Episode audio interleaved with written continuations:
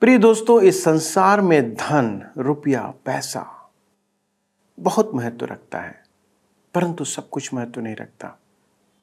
पर आपके जीवन में धन कौन सा स्थान रखता है? क्या आप पूर्ण रीति से उसी पर निर्भर करते हैं?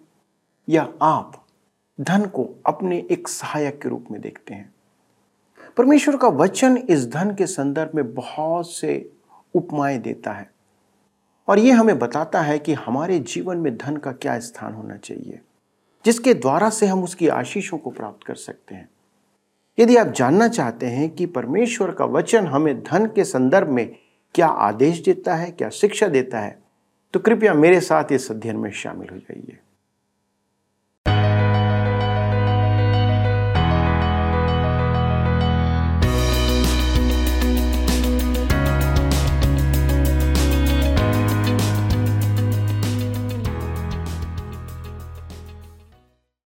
प्रिय दोस्तों, आप सभी को प्रेम भरा नमस्कार। आशा है आप सुरक्षित, स्वस्थ और आनंद से परिपूर्ण जीवन जी रहे हैं। आपकी उपस्थिति के लिए मैं आपका धन्यवाद करना चाहता हूँ। क्योंकि आप न केवल परमेश्वर से प्रेम करते हैं, पर उसके वचनों को सीखने के लिए अपने बहुमूल्य समय को भी देते हैं। हम अपने बाइबल अध्ययन कार्यक्रम में आगे बढ़ रहे हैं, जिसका नाम है सत्य वचन और मैं पुनः आप सभी का इसमें स्वागत करता हूँ। हम सभोपदेशक के अध्ययन के मध्य में पहुँच चुके हैं और हम राजा सुलेमान द्वारा किए गए जीवन के प्रयोगों पर चर्चा कर रहे हैं। दोस्तों, अपने जीवन में हरेक मनुष्य ऐसा कुछ कार्य करना चाहता है जिससे उसे तसल्ली मिले, जिससे उसे शांति मिले। हर कोई अपने और अपने परिवार के लिए अनेक प्रकार के प्रयास करता रहता है कि उसे उत्तम और उचित सुविधाएँ प्रदान कर सके। पर बहुधा हमारे प्रयास असफल रहते हैं। हम चाह कर भी वह नहीं कर पाते जो करना चाहते हैं, और हम चाह कर भी वह दे नहीं पाते जो देना चाहते हैं। ऐसा क्यों? क्योंकि हम अपने तरीकों का उपयोग करते हैं, ना कि परमेश्वर द्वारा बताए गए मार्ग पर चलते हैं। दोस्तों, अगर हमें सही परिणाम चाहिए तो प्रयास भी सही तरीके से करना होगा। हमारा परिश्रम कितना भी कठिन क्यों ना हो पर अगर गलत दिशा में हो तो परिणाम गलत ही होगा। हमारे प्रयासों में कोई कमी नहीं होगी, पर दिशा में कमी हो सकती है। इसलिए हमारे पास एक सही और उचित दिशा है, परमेश्वर का वचन। दोस्तों, उसमें बने रहें, उस पर ही लगे रहें और उसे जानने के लिए चलिए। हम आज के अपने मनन की ओर अपना ध्यान केंद्रित करते हैं और अपने अध्ययन में आगे बढ़ते हैं। मित्रों, जैसा कि आप सब जानते हैं कि हम सब इन दिनों सबोपदेशक की पुस्तक से अध्ययन कर रहे हैं। तो आइए, आज हम अपने अध्ययन में आगे बढ़ें और सबोपदेशक की पुस्तक, पाँच अध्याय उसके बारह पद को पढ़ें। यहाँ पर लिखा है, परिश्रम करने वाला चाहे थोड़ा खाए या बहुत तो भी उसकी नींद सुखदायी होती है। परंतु धनी के धन के बढ़ने के कारण उसको नींद नहीं आती। ध्यान दीजिए, मजदूर के पास अधिक भोजन नहीं होता है। अतः वह पेटू होने से बचा रहता है और उसका पेट आवश्यकता से अधिक भरा ना हो तो उसे नींद भी अच्छी आती है। धनवान मनुष्य स्वादिष्ट भोजन खाता है, क्योंकि उसके पास बहुतायत है। परंतु वह उस भोजन से उब जाता है और साथ ही उसे अपनी धन संपदा की चिंता रहती है। इस कारण वह सो नहीं पाता है। हम कभी कभी यात्रा के दौरान होटल में ठहराए जाते हैं। हमें एक अच्छे होटल में रखा जाता है क्योंकि हमारी यात्रा लंबी होती है। मैंने देखा है कि वहाँ आने वाले लोग यद्यपि शांति आनंद पाने के लिए वहाँ आते हैं, पर जब मैं उनके चेहरे को देखता हूँ तो पाता हूँ कि वे कैसे आनंद रहित चेहरे होते हैं। वे किसी न किसी चिंता में डूबे रहते हैं। एक स्त्री को लॉकर में अपने गहने रखने में आधा घंटे का समय लगा। जब मैं काउंटर पर पहुँचा तो वहाँ की कर्मचारी युवती ने कहा कि वह वहाँ पहले भी आई थी और अभी दर्जनों बार आएगी और उनकी सुधी लेगी या पहनने के लिए कोई गहना निकालेगी और फिर रखने आएगी। मैं अति प्रसन्न हुआ कि मेरी पत्नी के साथ ऐसी कोई समस्या नहीं है, परंतु उस स्त्री की समस्या बहुत बड़ी नहीं है, क्योंकि उसे पचास लाख के गहने संभाल कर रखने होते थे। धन से चिंताएँ बढ़ती हैं। संभवतः यह एक कारण था कि परमेश्वर ने मुझे धनवान होने से बचा लिया। सबोपदेशक की पुस्तक पाँच अध्याय उसके तेरह पद में आगे लिखा है, मैंने धरती पर एक बड़ी बुरी बला देखी है। अर्थात वह धन जिसे उसके मालिक ने अपनी ही हानि के लिए रखा हो। ध्यान दीजिए, धन संपदा मनुष्यों की सहायता करने की अपेक्षा हानि पहुंचाती है। गरीब मनुष्य धनवान जन से अधिक आनंदित रहता है। पॉलुस प्रेरित ने कहा कि बढ़ती और घटती दोनों में रहना जानता था, जिसे हम फिलिपियों के पत्र चार अध्याय उसके बारह पद में पाते हैं। स्पष्ट कहूँ तो मैं दोनों बातें ही करके देखना चाहता हूँ। सबदेशक पंद्रह के चौदह पद में लिखा है, और वह किसी बुरे काम में उड़ जाता है, और उसके घर में बेटा उत्पन्न होता है, परंतु उसके हाथ में कुछ नहीं रहता। मनुष्य धन संचय करके जमा कर ले और अपने पुत्र को दे जाए, परंतु वह उसे उड़ा दे तो क्या लाभ होगा? आज कुछ लोग इस विषय में बुद्धिमान हैं। वे अपने पुत्र के नाम, वसीयत करने की अपेक्षा ट्रस्ट या संस्था बना देते हैं और पुत्र को सीमित मात्रा में ही पैसा दिया जाता है, जिससे कि उसकी धन संपदा नष्ट ना हो। आज अनेक धनवान मनुष्य हैं, जिन्होंने अपने जीवन में एक पैसा भी नहीं कमाया है। उन्हें संपूर्ण धन संपदा वसीयत में प्राप्त हुई है। वे पैसे के उपयोग में बुद्धि काम में नहीं लेते हैं, परंतु वे समाज में अपना स्थान रखते हैं, यह हमारी वर्तमान समस्या है। एक दिन ऐसा आएगा, जब जाति की अपेक्षा मनुष्यों में गरीब और धनवान के आधार पर विभाजन होगा। इस कारण वे राजनीति में उदार नीति अपनाते हैं। उनका पैसा तो कोई छू नहीं सकता, परंतु उनकी उदार नीतियाँ और प्रस्ताव परियोजनाओं के आर्थिक वहन में हमें कर से दबा देते हैं। सुलेमान इसे जानता था, अतः उसने इस परिस्थिति का उल्लेख किया। सुलेमान ने देखा कि धन से संतोष प्राप्त नहीं होता है और न ही जीवन की समस्याओं का समाधान होता है। मित्रों, इसी के साथ यहाँ पर अध्याय पाँच समाप्त होता है और अब हम अपने अध्ययन को अध्याय छ से जारी रखेंगे। इस अध्याय के साथ संतोष की खोज में सुलेमान का धन के द्वारा आनंद पाना समाप्त होता है। आइए हम पढ़ें सबोपदेशक की पुस्तक छह अध्याय उसके एक और दो पद। लिखा है, एक बुराई जो मैंने धरती पर देखी है, वह मनुष्यों को बहुत भारी लगती है।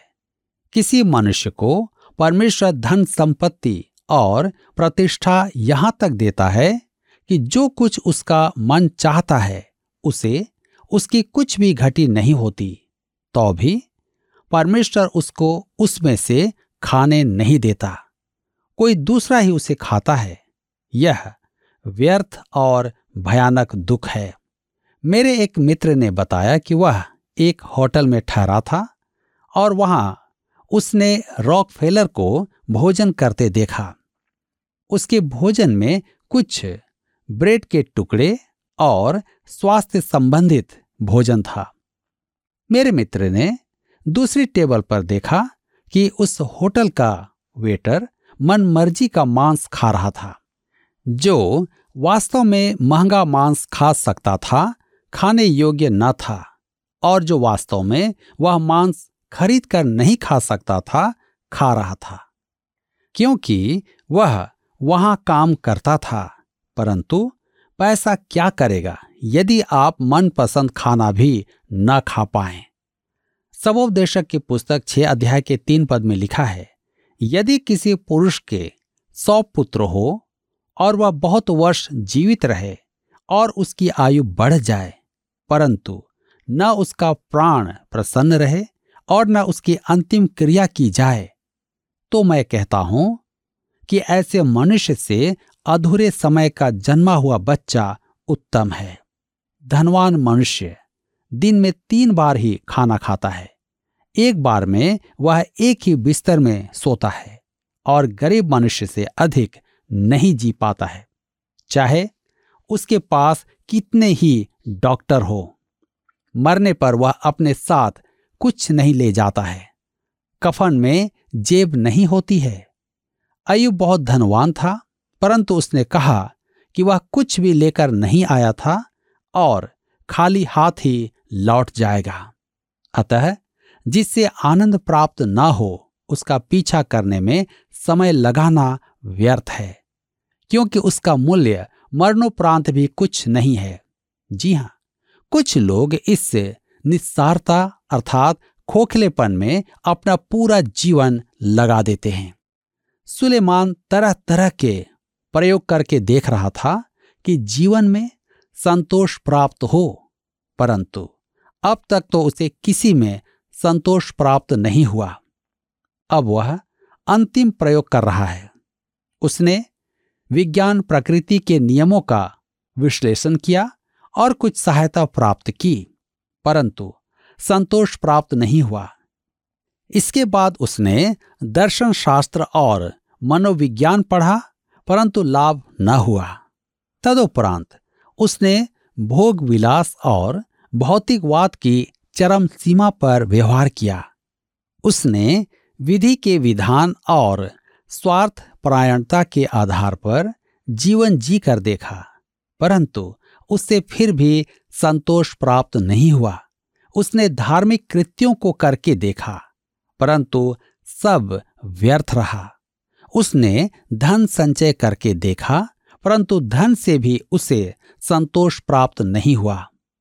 मेरे मित्रों, अब वह अंतिम प्रयोग करेगा जिसे हम सदाचार कहते हैं। आज की भाषा में हम उसे भला मनुष्य कहेंगे। आज का मनुष्य इसे दिखावे का प्रयास करता रहा है। वे जीवन के मुख्य मार्ग के मध्य चल रहे हैं।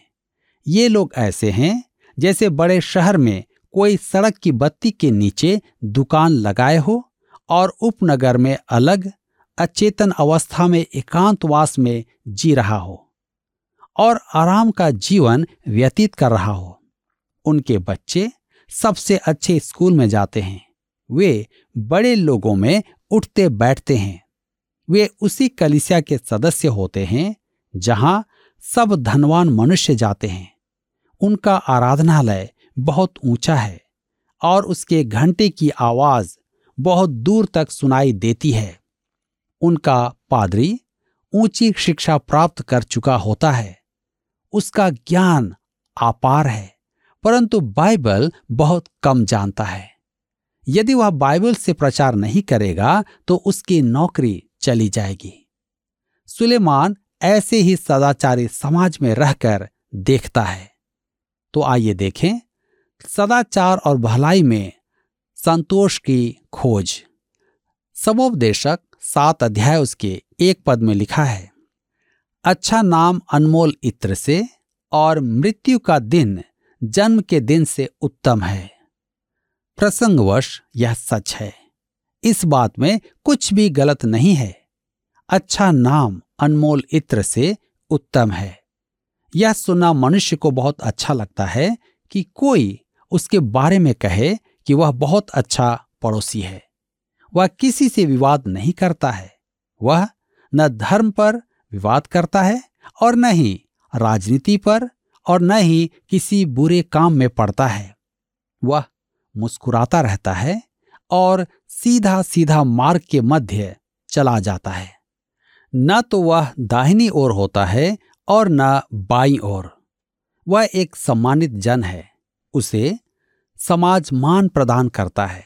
वह नगर की अनेक संस्थाओं का सदस्य है और तरह तरह के लोगों के साथ व्यवहार रखता है।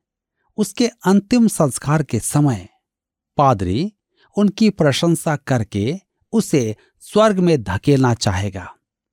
सुलेमान कहता है कि अच्छा नाम और अंतिम संस्कार के समय प्रशंसा पाने के लिए हमें प्रयास करते रहना चाहिए। क्या यह संतोषदायक है? सबोपदेशक सात अध्याय के दो पद में लिखा है, जेवनार के घर जाने से शोक ही के घर जाना उत्तम है, क्योंकि सब मनुष्यों का अंत यही है और जो जीवित है, वह मन लगाकर इस पर सोचेगा। सदाचार और भलाई बड़ी मर्यादा के साथ की जाती है। मनुष्य क्लब की सभाओं में जाता है और प्रदूषण पर भाषण सुनता है। वे अति मर्यादित रूप से बैठकर चर्चा करते हैं, परंतु करते कुछ नहीं है। अगले सप्ताह कोई आकर नागरिक समस्याओं पर भाषण देता है और वे बैठकर ध्यान से सुनते हैं, परंतु करते कुछ नहीं। एक दिन वे सब अपने ही किसी साथी के अंतिम संस्कार में जाते हैं और उसकी प्रशंसा सुनते हैं। सच तो यह है कि उसकी मृत्यु का प्रभाव किसी पर नहीं पड़ता है। उसे कोई स्मरण नहीं करेगा। हमारे नगर में जीवन ऐसा ही है। ऐसा जीवन मनुष्य की आवश्यकता पूर्ति नहीं करता है। मैं बहुत खुश हूँ कि न तो मैंने ऐसा जीवन जिया और न ही जी रहा हूँ। मेरे विचार में यह सबसे बुरी दशा है। स्पष्ट कहूँ तो मैं ऐसे समाज से विद्रोह करने वाले युवाओं को दोष नहीं देता। सबोपदेशक सात उसके तीन पद में लिखा है हँसी से खेद उत्तम है, क्योंकि मुँह पर के शोक से मन सुधरता है। आज मनुष्य दुख दूर करने के लिए कुछ भी करने को तैयार है। अब व्यवस्था ऐसी कर दी गई है कि आप कब्रिस्तान तक हँसते हुए जाते हैं। सच्चाई को फूलों और संगीत से और प्रचारक की व्यर्थ की बातों से और प्रशंसा से ऐसा ढांक दिया जाता है कि घर जाकर सब यही कहते हैं। यह दफन क्रिया बहुत ही अच्छा था और शीघ्र ही मृत्यु की गंभीर सच्चाई को भूल जाते हैं। सबोपदेशक सात उसके चार पद में आगे लिखा है, बुद्धिमानों का मन शोक करने वालों के घर की ओर लगा रहता है, परंतु मूर्खों का मन आनंद करने वालों के घर लगा रहता है। मेरे मित्रों, अभी वे कब्रिस्तान से पचास गज की दूरी पर नहीं पहुँचे हैं कि कोई एक चुटकुला सुना देता है और सब हंस पड़ते हैं। यह मृत्यु की उपस्थिति का जीवन है। जाने क्यों? इन लोगों को समझ में नहीं आता है कि वे अपने मित्रों को कूच करता देख समझ नहीं पाते कि वे भी मृत्यु के मार्ग पर हैं और उनके लिए उचित होगा कि वे ध्यान दें। उनका मार्ग किस ओर जा रहा है? क्या वे उद्धार पा चुके हैं? क्या वे खोए हुए हैं? क्या उनका संबंध परमेश्वर के साथ सही है? उन्हें इन बातों के महत्व से कोई मतलब ही नहीं है। वे समुदाय के कोष में दान देते हैं और रेड क्रॉस की सेवाओं में भाग लेते हैं। वे समुदाय में समाज सेवक हैं, परंतु वे न तो मसीह की गवाही देते हैं और न ही मसीह के लिए सबके सामने खड़े होते हैं। सबोपदेशक सात उसके पाँच और छह पद में लिखा है, मूर्खों के गीत सुनने से बुद्धिमान की घुड़की सुनना उत्तम है, क्योंकि मूर्ख की हँसी हांडी के नीचे जलते हुए कांटों की चरचराहट के समान होती है। यह भी व्यर्थ है। सुलेमान के कहने का अर्थ है कि दोनों काम करके देखे जाएँ। बुद्धिमान मनुष्य की बातें सुनो और फिर जाकर धमाकेदार संगीत का आनंद लो। एक दूसरे से शायद अच्छा हो, परंतु दोनों ओर लुढ़काना आसान है। शेष संपूर्ण अध्याय में यही विचार है। हम सबोपदेशक की पुस्तक सात अध्याय के नौ पद में पढ़ते हैं, अपने मन में उतावली से क्रोधित ना हो, क्योंकि क्रोध मूर्खों ही के हृदय में रहता है। ध्यान दीजिए, किसी भी बात पर क्रोध मत करो। अच्छे मनुष्य बने रहो। सबके साथ मित्रता रखो, क्योंकि इससे व्यापार में लाभ होगा। आसान मार्ग पकड़ो। धीरे धीरे चलो। सबके साथ समझौता कर लो। एक दिन एक भीड़ के साथ जाकर अपना नाम कमा लो और फिर दूसरे दिन दूसरी भीड़ के साथ हो लो कि वहाँ भी नाम कमाओ। यह सदाचारी शनिवार को आराधना में उपस्थित होकर मसीह जन होने का श्रेय पाता है। एक पुरुष, जो शनिवार को नशे में धुत था, मुझसे रविवार को भेंट करके कहने लगा, मैं मसीही हूँ। आप क्या मुझे अन्य जाति समझ रहे थे? सच तो यह है कि वह अन्य जाति ही था। सबोपदेशक सात अध्याय उसके ग्यारह पद में लिखा है, बुद्धि मिरास के साथ अच्छी होती है, वरन जीवित रहने वालों के लिए लाभकारी है। मेरे मित्रों, नीति वचन में हमने देखा था कि बुद्धि प्रभु यीशु का दूसरा नाम है। मसीह हमारे लिए ज्ञान बनाया गया था। इस सदाचारी को मसीही की कैसी आवश्यकता है? सवोपदेशक सात उसके बारह में लिखा है, क्योंकि बुद्धि की आड़ रुपए की आड़ का काम देता है परंतु ज्ञान की श्रेष्ठता यह है कि बुद्धि से उसके रखने वालों के प्राण की रक्षा होती है। ध्यान दीजिएगा, रुपए की आड़, उसे बहुत पैसा चाहिए। प्रभु यीशु नहीं, बुद्धि से उसके रखवालों के प्राण की रक्षा होती है। आप पैसे से जीवन नहीं खरीद सकते। जी हाँ, डॉक्टर आपके जीवन को कुछ समय बढ़ा देगा, परंतु वह आपको अनंत जीवन नहीं दे सकता है। केवल ज्ञान अर्थात प्रभु यीशु आपको अनंत जीवन देता है। सबोपदेशक सात अध्याय के 21 पद में लिखा है, जितनी बातें कही जाए, सब पर कान न लगाना। ऐसा ना हो कि तू सुने कि तेरा दास तुझी को शाप देता है। अब यदि आपको जानने वाला कहे कि आप ठग हैं तो परेशान मत होना। यदि आप बीच का मार्ग अपनाए हुए हैं तो एक दिन समाज आपकी प्रशंसा ही करेगा। भलाई करके जीवन में संतोष पाने की खोज करना पुरुषार्थ का नहीं, निरुत्साह का जीवन है। तथापि यह अधिकांश मनुष्यों का जीवन है। वे शनिवार को हास्य नाटक देखते हैं और रविवार को आराधना में उपस्थित होते हैं। कैसा आडंबर है यह? हमने देखा है कि हमारे युवा इससे विद्रोह करते हैं। एक गाँव जहाँ ऐसे दो हज़ार जन हैं और मैंने उनमें प्रचार किया है। अनेकों ने मसीह यीशु को ग्रहण किया है। वे सब कुछ करके देख चुके हैं, परंतु वे मसीह को ग्रहण क्यों नहीं करते? वे अपने परिवारों में मसीह को ग्रहण क्यों नहीं कर पाते? उनके माता पिता तो कलिसिया के सदस्य हैं। वे अपने घर में कभी गंभीर नहीं देखे गए। कलिसिया में भी नहीं। उन्होंने झूठा दिखावा देखा है। उन्होंने सदाचारियों के जीवन में खालीपन देखा है। मेरे विचार में एक नास्तिक को समझाना आसान है। अपेक्षा इसके कि इन आराधनाओं में जाने वाले को नास्तिक पहली बार प्रभु यीशु के बारे में सुनकर कोई न कोई प्रतिक्रिया निश्चित दिखाएगा। परंतु नियमित आराधना करने वाला प्रभु यीशु के बारे में सुनते सुनते कठोर हो गया है। यही तो एक त्रासदी है। मेरे मित्रों, आज मैं आपसे जानना चाहता हूँ कि आपकी प्रतिक्रिया क्या है? क्या आज आप अपने बारे में सोच सकते हैं? प्रभु आज के इस वचन के द्वारा आपको आशीष दे। और आपकी सहायता करे कि आप एक सही विचार अपने जीवन के लिए ले सकें। दोस्तों, हमने आज धन के उपयोग के विषय में जाना। हमारे जीवन के लिए धन एक अत्यंत आवश्यक वस्तु है, पर वह सब कुछ नहीं है। प्राय सभी मनुष्यों के जीवन में धन आवश्यक वस्तु के स्थान से अति आवश्यक या सब कुछ का स्थान ले लेता है। मनुष्य सोचता है कि धन उसके लिए सब कुछ है और उसके जीवन का पूरा केंद्र धन पर आ जाता है। बाइबल स्पष्ट कहती है कि रुपयों का लोभ सब बुराई की जड़ है। धन का लोभ ही हमें अनुचित मार्ग पर ले जाता है और बुराई की ओर अग्रसर करता है।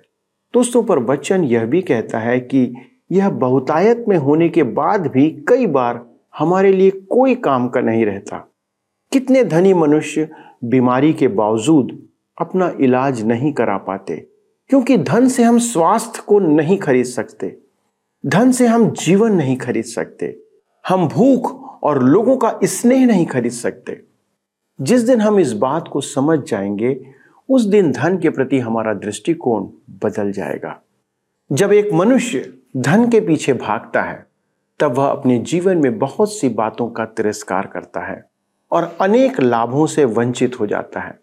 दोस्तों, हम धन से नाम भी नहीं कमा सकते, जिसे अनमोल इत्र से उत्तम कहा गया है। अच्छा नाम, केवल हमें भले स्वभाव, भले काम, परोपकार और परमेश्वर के प्रति निष्ठावान बने रहने से ही प्राप्त हो सकता है।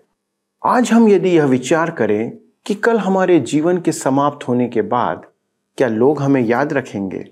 और यदि याद रखेंगे तो किस रूप में याद रखेंगे? तो हम अपने चरित्र को सुधारने में रुचि लेने लगेंगे। क्या लोग दिल से हमें प्यार करते हैं? क्या उनके हृदय में हमारे लिए आदर है?